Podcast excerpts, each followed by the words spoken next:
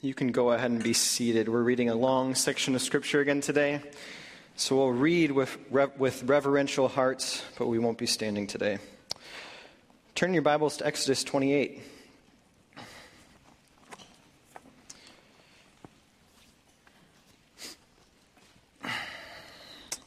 Exodus chapter 28. We'll be reading the entire chapter this morning.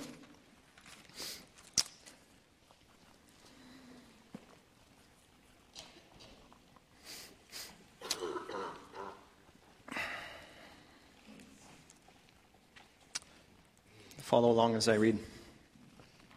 Exodus 28, verse 1. Then bring near to you Aaron your brother, and his sons with him, from among the people of Israel, to serve me as priests. Aaron and Aaron's sons, Nadab and Abihu, Eleazar and Ithamar.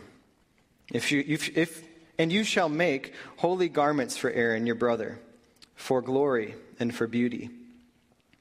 You shall speak to all the skillful, whom I have filled with the spirit of skill, that they may make Aaron's garments to consecrate him for my priesthood. These are the garments that they shall make a breastpiece, an ephod, a robe, a coat of checker work, a turban, and a sash. They shall make holy garments for Aaron your brother and his sons to serve me as priests. They shall receive gold, blue and purple and scarlet yarns, and fine twined linen. And they shall make the ephod of gold, of blue and purple and scarlet yarns, and of fine twined linen, skillfully worked. It shall have two shoulder pieces attached to its two edges, so that it may be joined together. And the skillfully woven band on it shall be made like it and be of one piece with it, of gold, blue, and purple, and scarlet yarns, and fine twined linen. You shall take two onyx stones, and engrave on them the names of the sons of Israel, six of their names on the one stone, and the names of the remaining six on the other stone, in the order of their birth. As a jeweler engraves signets, so shall you engrave the two, two stones with the names of the sons of Israel. You shall enclose them in settings of gold filigree. And you shall set the two stones on the shoulder pieces of the ephod as stones of remembrance for the sons of Israel. And Aaron shall bear their names before the Lord on his two shoulders for remembrance. You shall make settings of gold filigree and two chains of pure gold, twisted like cords, and you shall attach the corded chains to the settings. You shall make a breastpiece of judgment in skilled work.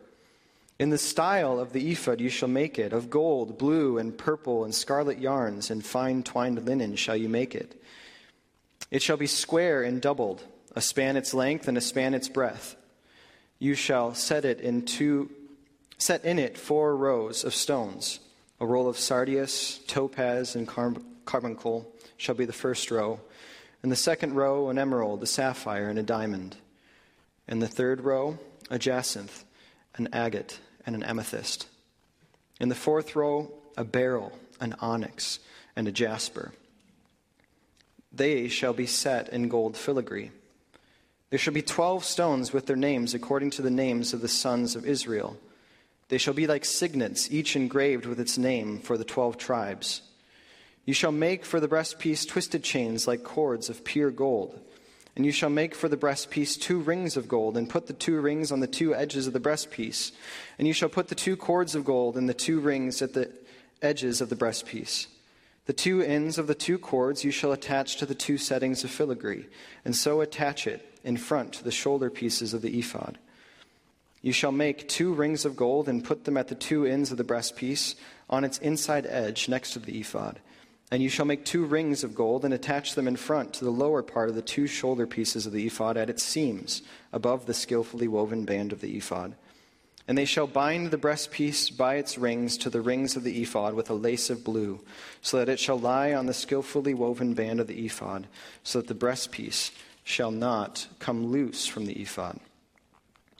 So Aaron shall bear the names of the sons of Israel in the breastpiece of judgment on his heart when he goes into the holy place, to bring them to regular remembrance before the Lord.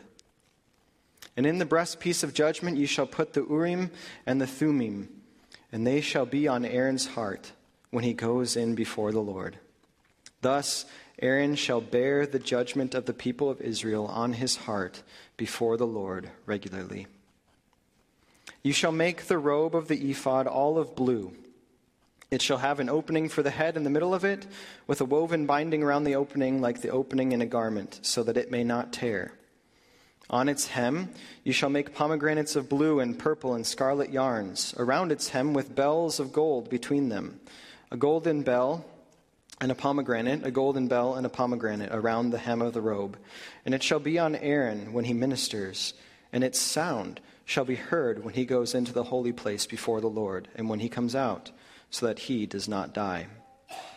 You shall make a plate of pure gold and engrave on it, like the engraving of a signet, holy to the Lord. And you shall fasten it on the turban by a cord of blue. It shall be on the front of the turban. It shall be on Aaron's forehead, and Aaron shall bear any guilt from the holy things that the people of Israel consecrate as their holy gifts. It shall regularly be on his forehead, that they may be accepted before the Lord. You shall weave the coat in checkerwork of fine linen and you shall make a turban of fine linen, and you shall make a sash embroidered with needlework. For Aaron's sons, you shall make coats and sashes and caps. You shall make them for glory and beauty. And you shall put them on Aaron your brother, and on his sons with him, and shall anoint them, and ordain them, and consecrate them, that they may serve me as priests. You shall make for them linen undergarments to cover their naked flesh they shall reach from the hips to the thighs, and they shall be on Aaron and on his sons when they go into the tent of meeting, or when they come near the altar to minister in the holy place, lest they bear guilt and die. This shall be a statute forever for him, and for his offspring after him. Let's pray to begin our time this morning. Father, we come again to a section of Scripture that may seem far off and removed from our daily life. And yet we trust that all of these things have been written down for our instruction, our instruction in who you are, our instruction in who we are, our instruction in who Christ is. We have things to learn here, and I pray that you would teach us through this text. Cause us to be more Christ like and more Christ honoring in our lives. And we pray these things in your name. Amen. Uh, children, you can be dismissed for Children's Church if you haven't already started wandering out. A whole chapter devoted to the clothing of Israel's priests. Just as last week we looked at Jesus or God's specifics for the tabernacle its construction, its beauty, the things that go within it. Here we now see the commission of the priests and a description of how these priests are to be dressed.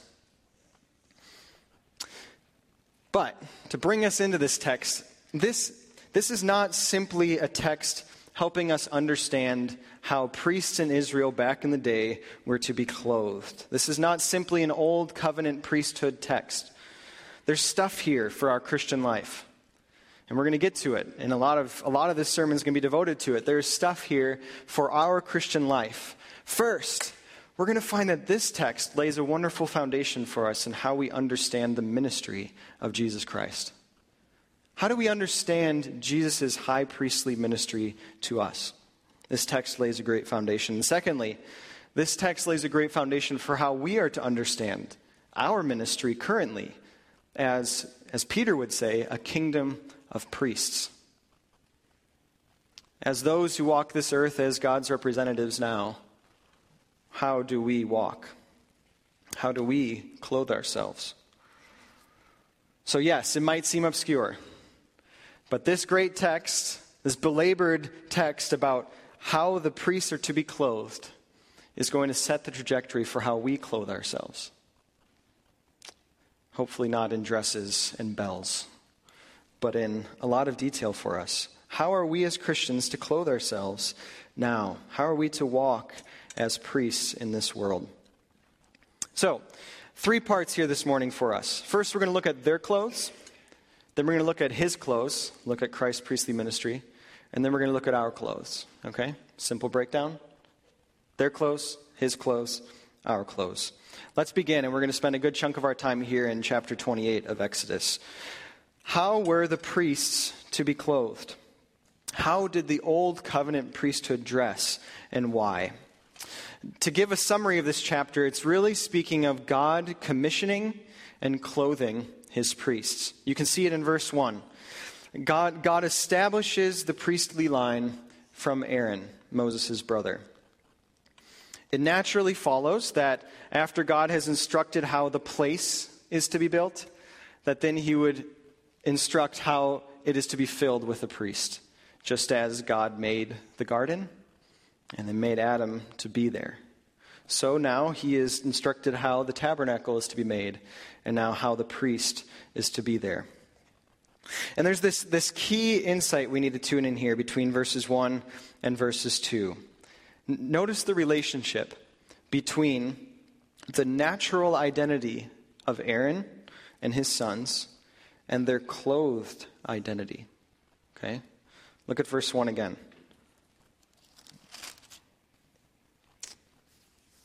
Bring near to you Aaron your brother and his sons with him. And notice what it says from among the people of Israel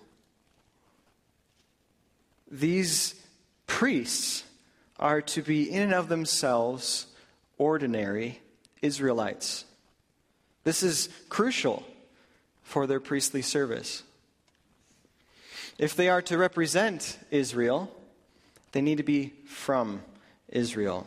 So, in of themselves, their natural identity is ordinary, common, non spectacular. But then look at verse 2. What is the clothed identity to be of these priests? Aaron and his sons are to be clothed in holy garments. What does that signify for us? Holy garments. Holy, set apart. They move from ordinary in their natural identity to in their clothed identity being set apart for service. And how is this holiness to be communicated? It goes on to say, for glory and for beauty. How are these priests to be set apart? Their clothing is going to be glorious and beautiful. Why? Because they aren't just to represent the people, right? The priests also represent God. This is really getting us at the twofold function of how priests serve. What is the priest's role? The priest is to be a representative, a mediator of two parties, right? One, the people, and the other, God. They are to be the people who stand in the gap and represent the people in God's presence and represent God's presence to the people. So, why so much focus on the clothing of these priests? Because the clothing, in all of its particularities, serves to illustrate and enhance this function. They are mediators, they go between. They represent God to the people, and they represent the people to God. And, and, there's something here, just think about in daily life, there's something here about how inner identity expresses itself self in external clothing, right? We see this through Scripture and we see it in our daily life. Think about it in Scripture. Why are Adam and Eve clothed? Because now their identity has changed. They've gone from innocent to now shameful in their nakedness. So they need to be clothed. The clothing actually expresses the identity. Think about um, King Solomon. Why, what did King Solomon clothing say about him?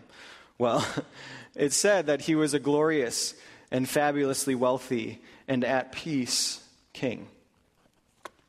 What did John the Baptist clothing say about him? Well, it said that he was a prophet wandering in the wilderness like Elijah and those who came before him. His identity was worn on his sleeve, or lack thereof, depending on what that looked like. Think about it in our daily life now. Our, our culture is filled with a diversity of individualized identities, right? The goal of our culture is to be yourself, to be unique. And how does that show itself in clothing?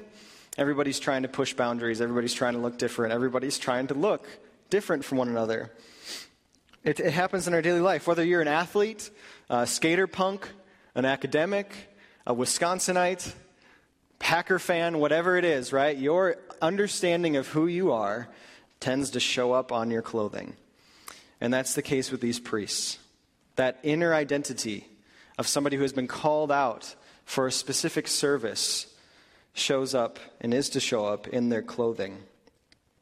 His priests, God's priests, are to function as his representatives and as the people's representatives. And that shows up in their clothing. So, with that pattern in mind, let's take some time to understand chapter 28 a bit. I'm intentionally not going to teach you through this section in such a way that you're going to be able to just like draw the garments and outline it all. That to me could be a useful Sunday school class or a different study. I commend go go get your head on straight about how this would all fit and look together. That's perfectly fine. But what I want to do is notice how the clothing and the way it's made serves to illustrate this dual function. This mediating function of God to the people and the people to God. So, first, let's begin here with the, the representing God to the people function of the priests. We saw already in the purpose statement, these are to be holy garments. The priestly clothing is to mark them as set apart, distinct, unto God, unique in amidst all the rest of the people. And, and the way that's going to happen is through these garments being glorious and beautiful. These two words really function here as synonymous, parallel. They're like double punch, wham wham, right? They're to be glorious, they're to be beautiful. They double up the sense of radiance, of splendor, of majesty that is meant to be communicated here. Why, why for glory and for beauty? Well, it's obvious, isn't it? Who are they representing? A God who reigns in all of his beauty, as we just sang. How glorious, how radiant is he? Well, we're going to make clothes that can touch however much clothing can possibly touch that truth. We're going to make it that way, right? And that's the design of these clothes, is to, to present in human terms, in earthly terms, the radiance, the glory, the beauty of the God being represented.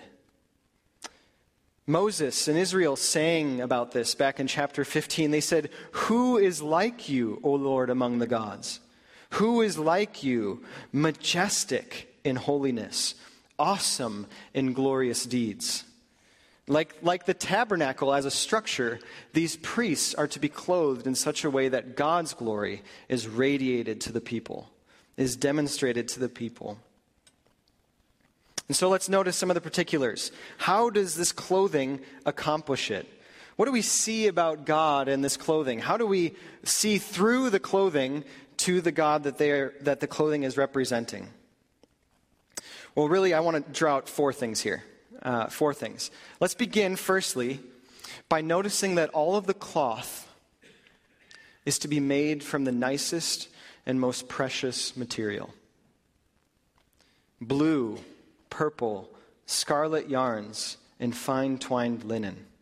This would have been wealthy, nice cloth. But notice even further beyond that, it is to be inlaid with gold. So not only is this just fabric that looks nice, this is going to be fabric that sparkles, fabric that radiates, fabric that communicates glory. The cloth itself is to remind the people of the glory of God. Look, secondly, at the emphasis, several times it reiterates this that this cloth is to be put together, these clothes are to be put together in skilled work. Now, we are conditioned by a world filled with Amazon and Walmart, right?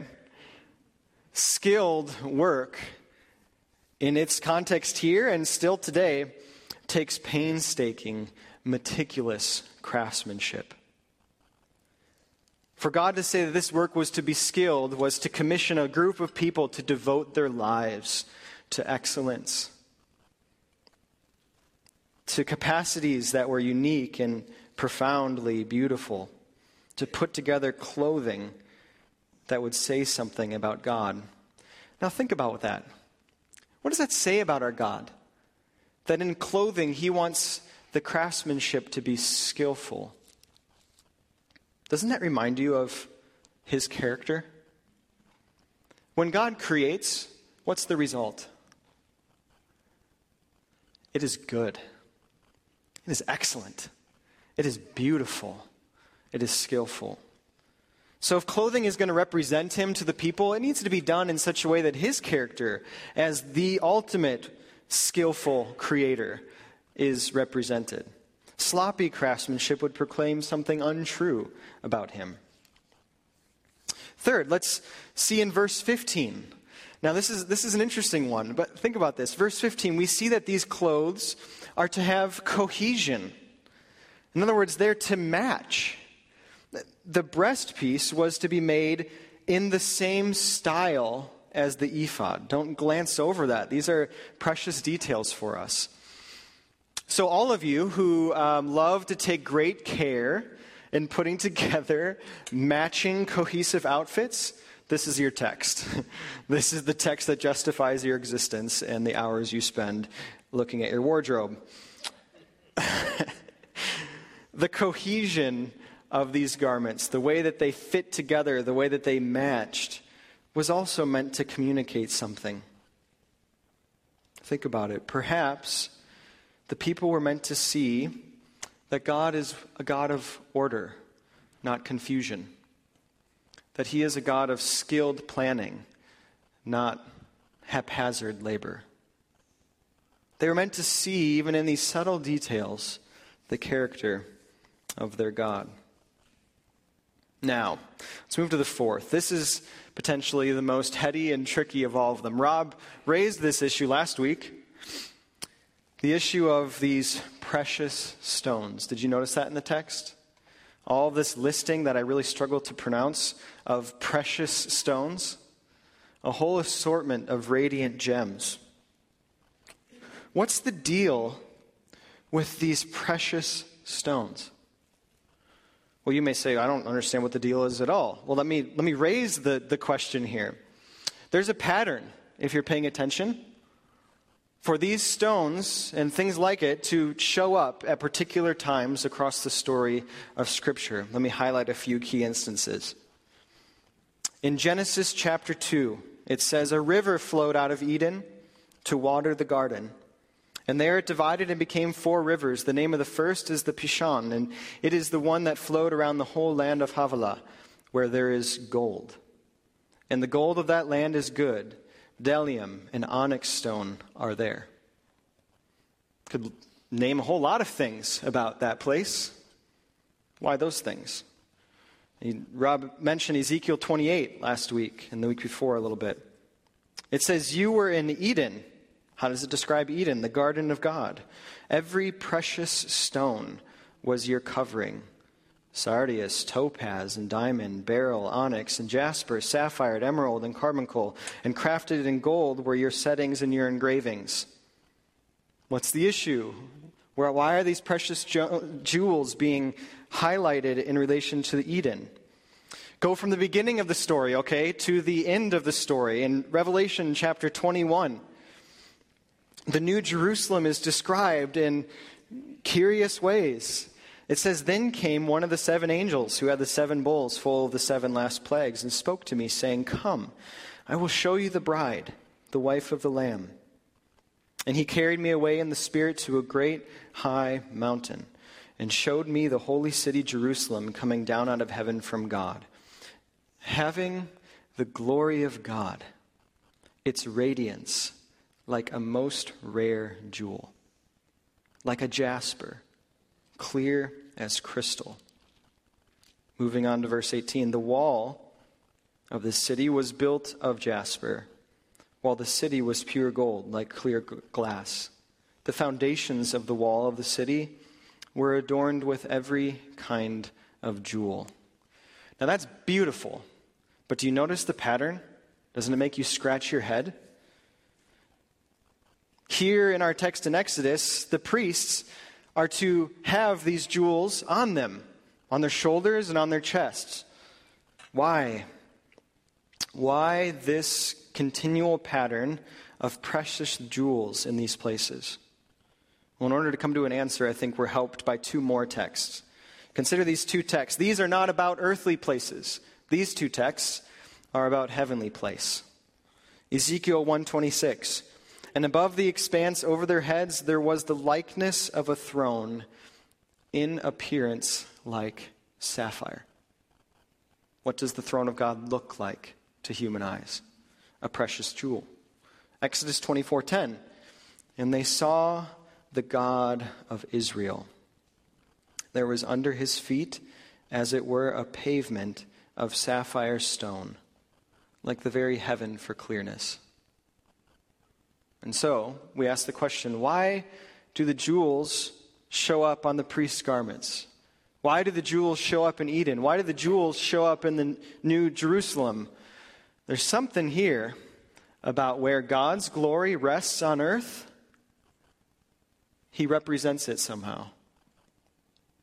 Because God's glory in heaven looks like precious jewels. Do you see the connection there? The clothing of the priests here are to radiate the glory of God in heaven. I love the way Revelation 21:11 puts it. Just just hone in on this way of seeing this connection. The glory of God is radiant like a most precious jewel. And so the precious jewels set on the priest's ephod and breastpiece serve to communicate a bit of that radiance to the people. You guys seeing that? The glory of God communicated through earthly things to earthly eyes. How is he going to do it? Well, partly he's going to do it through these jewels. And so, this clothing in these four different ways and more is meant to illustrate to us its function of representing God to the people. These priests are to stand before the people with the glory of God being reminded, being shown, being illustrated, being enhanced to the people.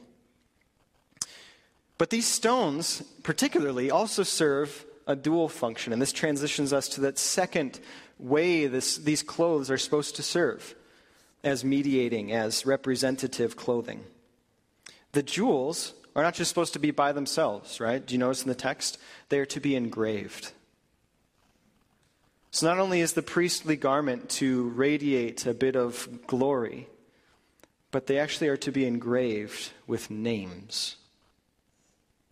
And here's where we see these sets of clothes representing the people to God. In verse 12 and then again in verse 29, we see that these jewels are to be engraved with the names of the 12 tribes of Israel. Think about it. In all of the world, only 12 names get listed in the presence of God. Right? Only the 12 names that are listed, that are engraved on these stones, go into the presence of God. And why is that? Why is that? Because these are the ones that God has called to himself. It is these 12 tribes that God has called out of Egypt by his might. And now it is the 12 tribes that he is calling into fellowship with himself through the tabernacle and through the ministry of the priests. Not a single one of these names deserves it. And yet here they are listed in the presence of God. These priestly garments both communicate the glorious presence of God to the people and bring the people into the glorious presence into the glorious presence of God. You see that in the, in the language spoken of here. Verse 12 You shall set the two stones on the shoulder pieces of the ephod as stones of remembrance for the sons of Israel. And Aaron shall bear their names before the Lord on his two shoulders for remembrance. Verse 29 So Aaron shall bear the names of the sons of Israel in the breastpiece of judgment on his heart, to bring them to regular remembrance before the Lord. Just as Aaron's clothes are meant to communicate God, Aaron's clothes are meant to bring to remembrance the people. The clothing of the priests function as the priests function in this dual mediation, representing God and representing the people. Now, what a function. I mean, think about that. Clothing communicates God to the people and the people to God. Can you think of any human being that has ever worn something more significant in the history of humanity? Not a king, not a queen, not a movie star, not a fashionista, not a business tycoon. Nobody has ever worn such significant garments as these priests in the desert in the middle of the promised land. Nobody but one. Such glorious clothing has only ever been outdone by one. And we read about that one in John 1 14. The Word became flesh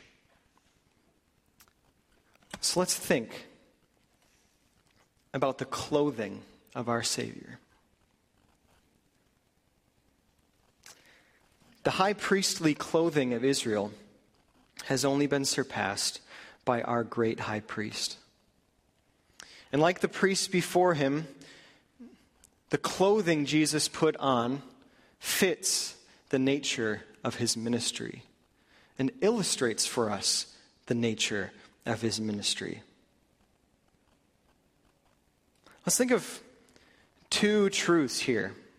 Just two truths. You could expand it further, but let's just two truths here to think about in terms of how does what Jesus put on as our high priest communicate truth to us about his ministry. Truth number 1. Christ is clothed as our forever high priest. Now, think about this. Those ordinary priests back in Israel would have woken up, put those garments on, gone in to serve, left, taken them off. Do you realize how significant that is? Their mediation was temporary, their priesthood was temporary. It was on one time and off the next, and eventually it was forever done when one high priest put on a permanent priestly gown, something that he would never take off.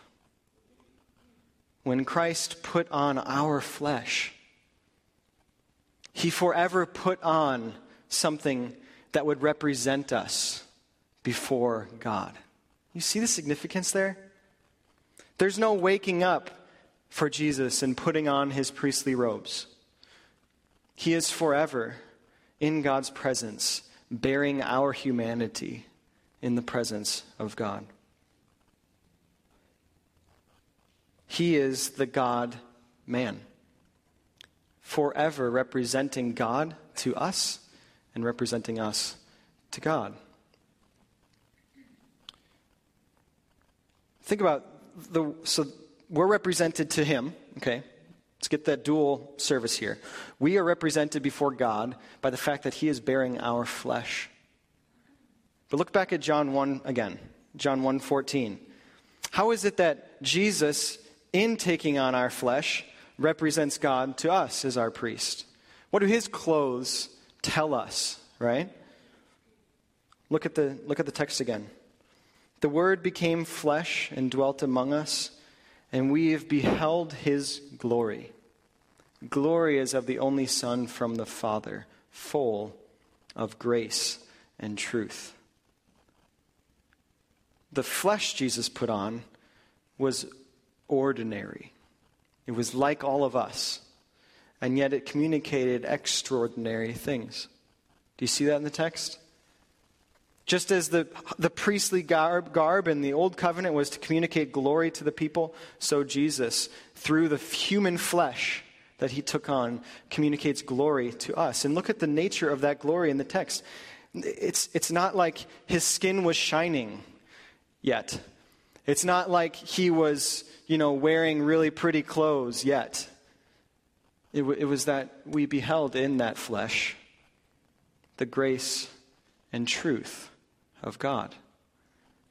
It was beholding Jesus as he showed us the character, the nature of God. You see that? The human flesh showed character, it showed heart, it showed who he was. It didn't shine with radiance. That's important because that translates to how we, as priests, demonstrate God's glory to the world. But that's the first one here. You see that his clothing functions as a forever priest. He will not take off our flesh, and in that way, he will forever use our flesh to demonstrate God's glory to the world, to human eyes, and he will forever use that flesh to represent us before the throne. Let's think about this second truth here. Truth number two Christ is clothed as our global high priest. Again, think of the comparison here between the old covenant and the new. The old covenant priests put on clothing that said 12 names. And if you were to be mediated, if you were to be served by those priests, you had to be represented within those 12 names. When Jesus put on human flesh, who did he begin to represent? All human flesh who is redeemed in him. In the resurrected body of Jesus Christ is represented all of those who through union with him are resurrected to newness of life. All of his new humanity is represented, and that includes everybody from every tribe, tongue, language, and people who come to that one place for representation. You see the significance of that? In the very fact that Jesus took on the priestly garb of our nature, he redeems all of those who are united to him with that nature. It doesn't matter where you're from, it doesn't matter your background. You can be represented before the throne of God by faith in Jesus Christ. Christ is clothed as our global high priest, and he's clothed as our forever high priest. Now, you could go further. And I would encourage you, there's a lot to meditate on here. When you start thinking of his flesh as his priestly clothing, there's a lot of thoughts. And I would encourage you to keep thinking. But let's transition here to start drawing it home for us.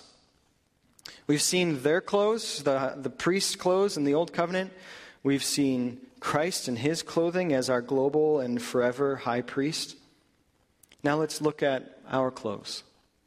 How are we as Christians called to think about what we wear, what we put on, what we clothe ourselves in?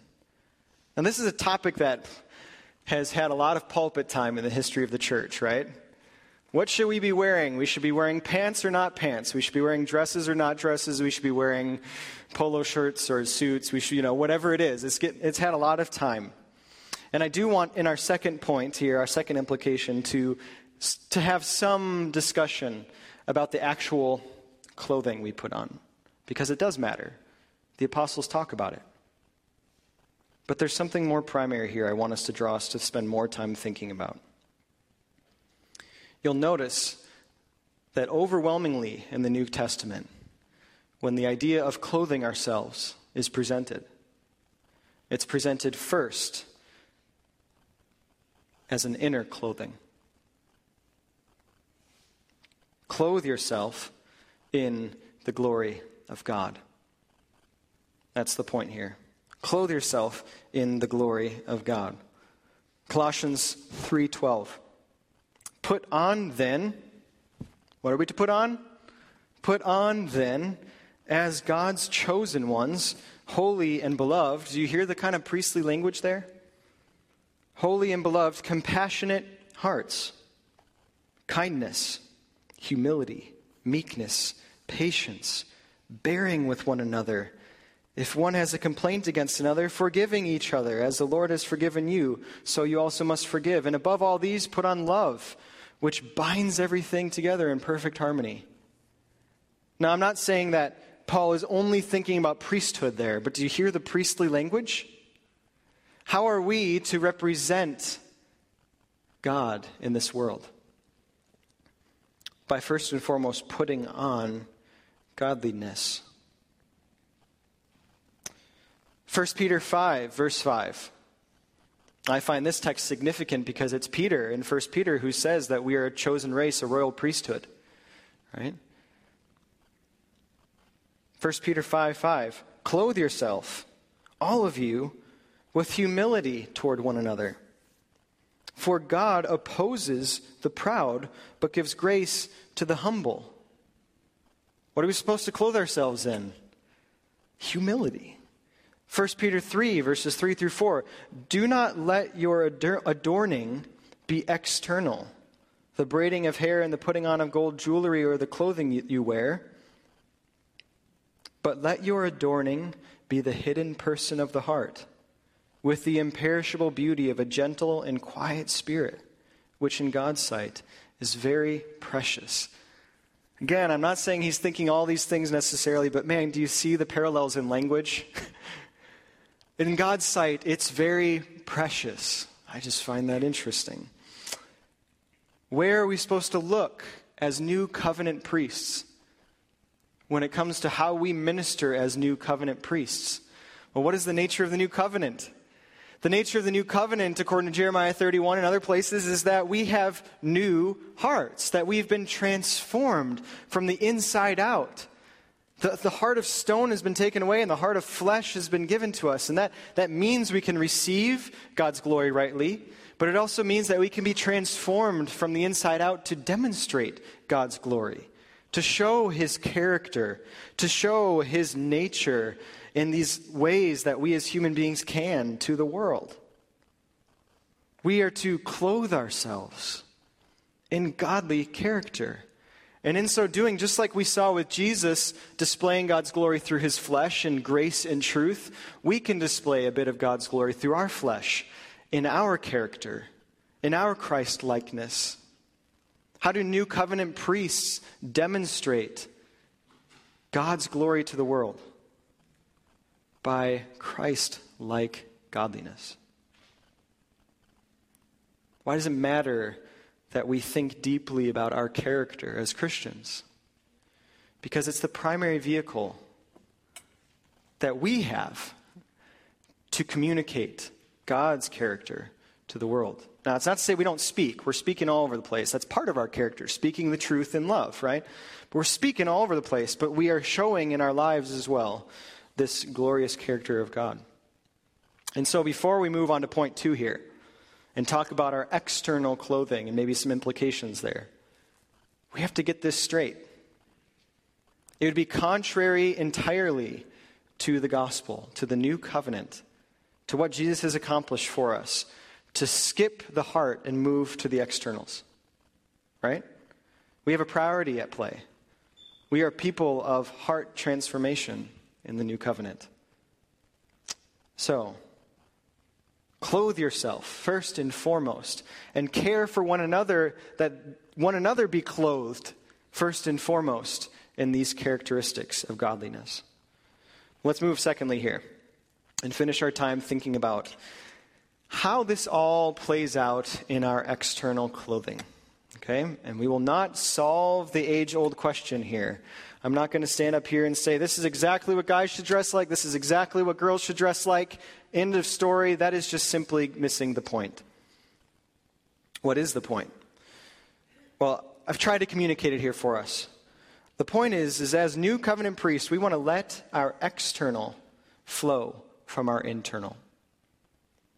Let your external work to have your external match and flow from the internal dynamics of your transformed heart. How should we as Christians think about our clothing? 1 Timothy 2 9 through 10. Women should adorn themselves in respectable apparel, with modesty and self control, not with braided hair and gold or pearls or costly attire, but with what is proper for women who profess godliness with good works. Now, there's difficult nuances we need to address here, okay? People have taken this and run with it and have made this a timeless uh, application in some unhelpful ways. There is a heart attitude here that is being expressed, right? And I think it's not just, he's not just calling women to have modesty and self control, to be respectable. We talked about this morning. Love is not unseemly, love is not rude, love is not trying to put ourselves forward arrogantly. That goes for all of us. And so there's a heart attitude that expresses itself in culturally appropriate ways of communication, of dress, right? Do you see that? Braided hair in our culture does not communicate immodesty, a lack of self control, or irrespectability, right? So we need to think through these nuances. And I want to commend to you to, as a community, think through these nuances. How do we show modesty, a moderate way of dress and thinking of ourselves? How do we show self control in our clothing? How do we show respectability in our apparel, in our culture? It's a genuinely challenging question. It's worthy of a lot of thought. We have multiple generations at work in this room, right?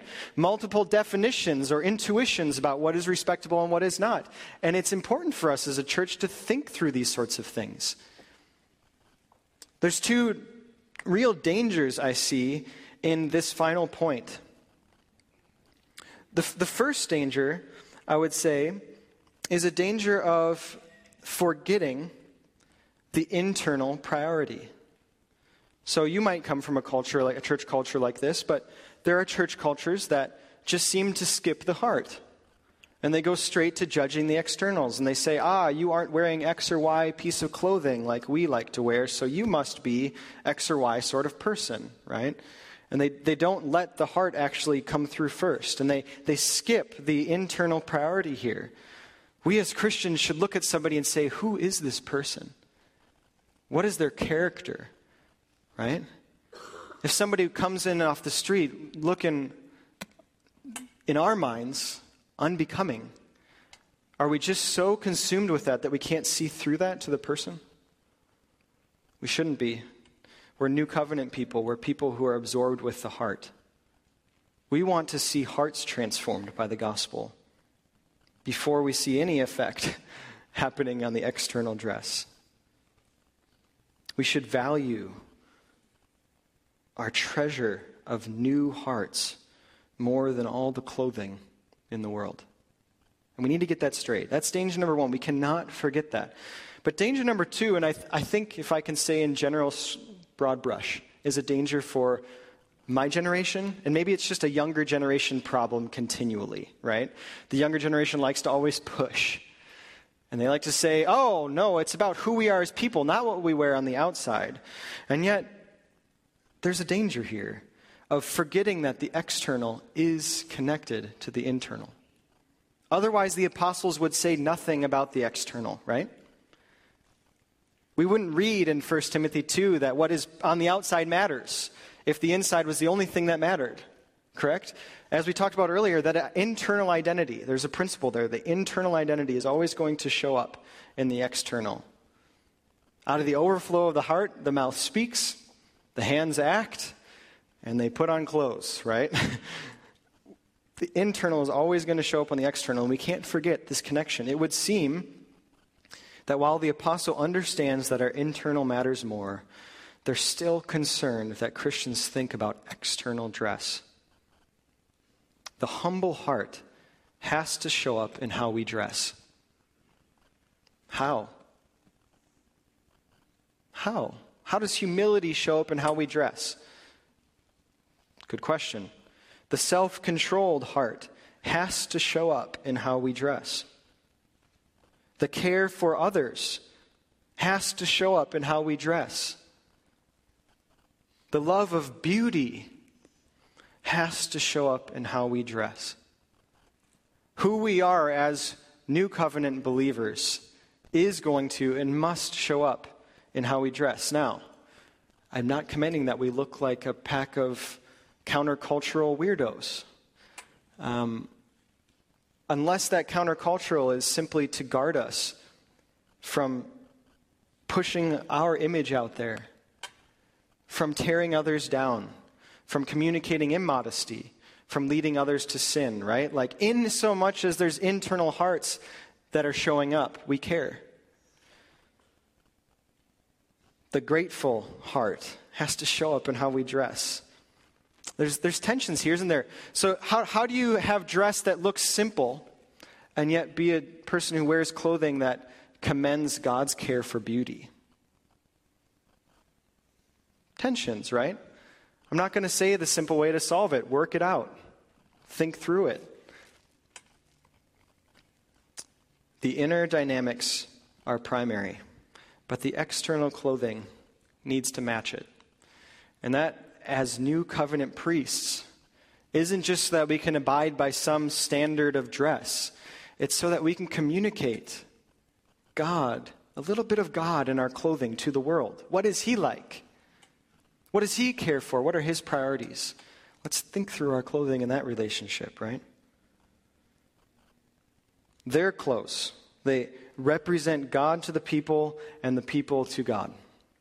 Christ clothes. He took on our nature, communicating God's glory through that nature and representing us before God's glory in that nature. And now our clothes. We're seeking to exemplify God's character, first in our hearts and then ex- ex- exuding from that into the way we dress, so that the world can see a little bit of who our God is and the gospel that saves.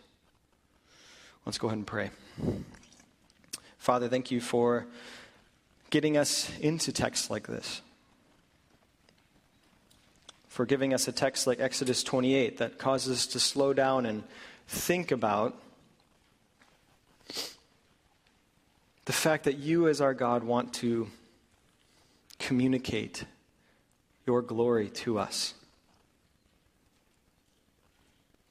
But also that you want to come near to us and draw us near to yourself. And pray that what we see in Christ would be sweet to us and how we think about the nuances of how we exemplify your character to the watching world in our clothing. Pray that those things would be done thoughtfully,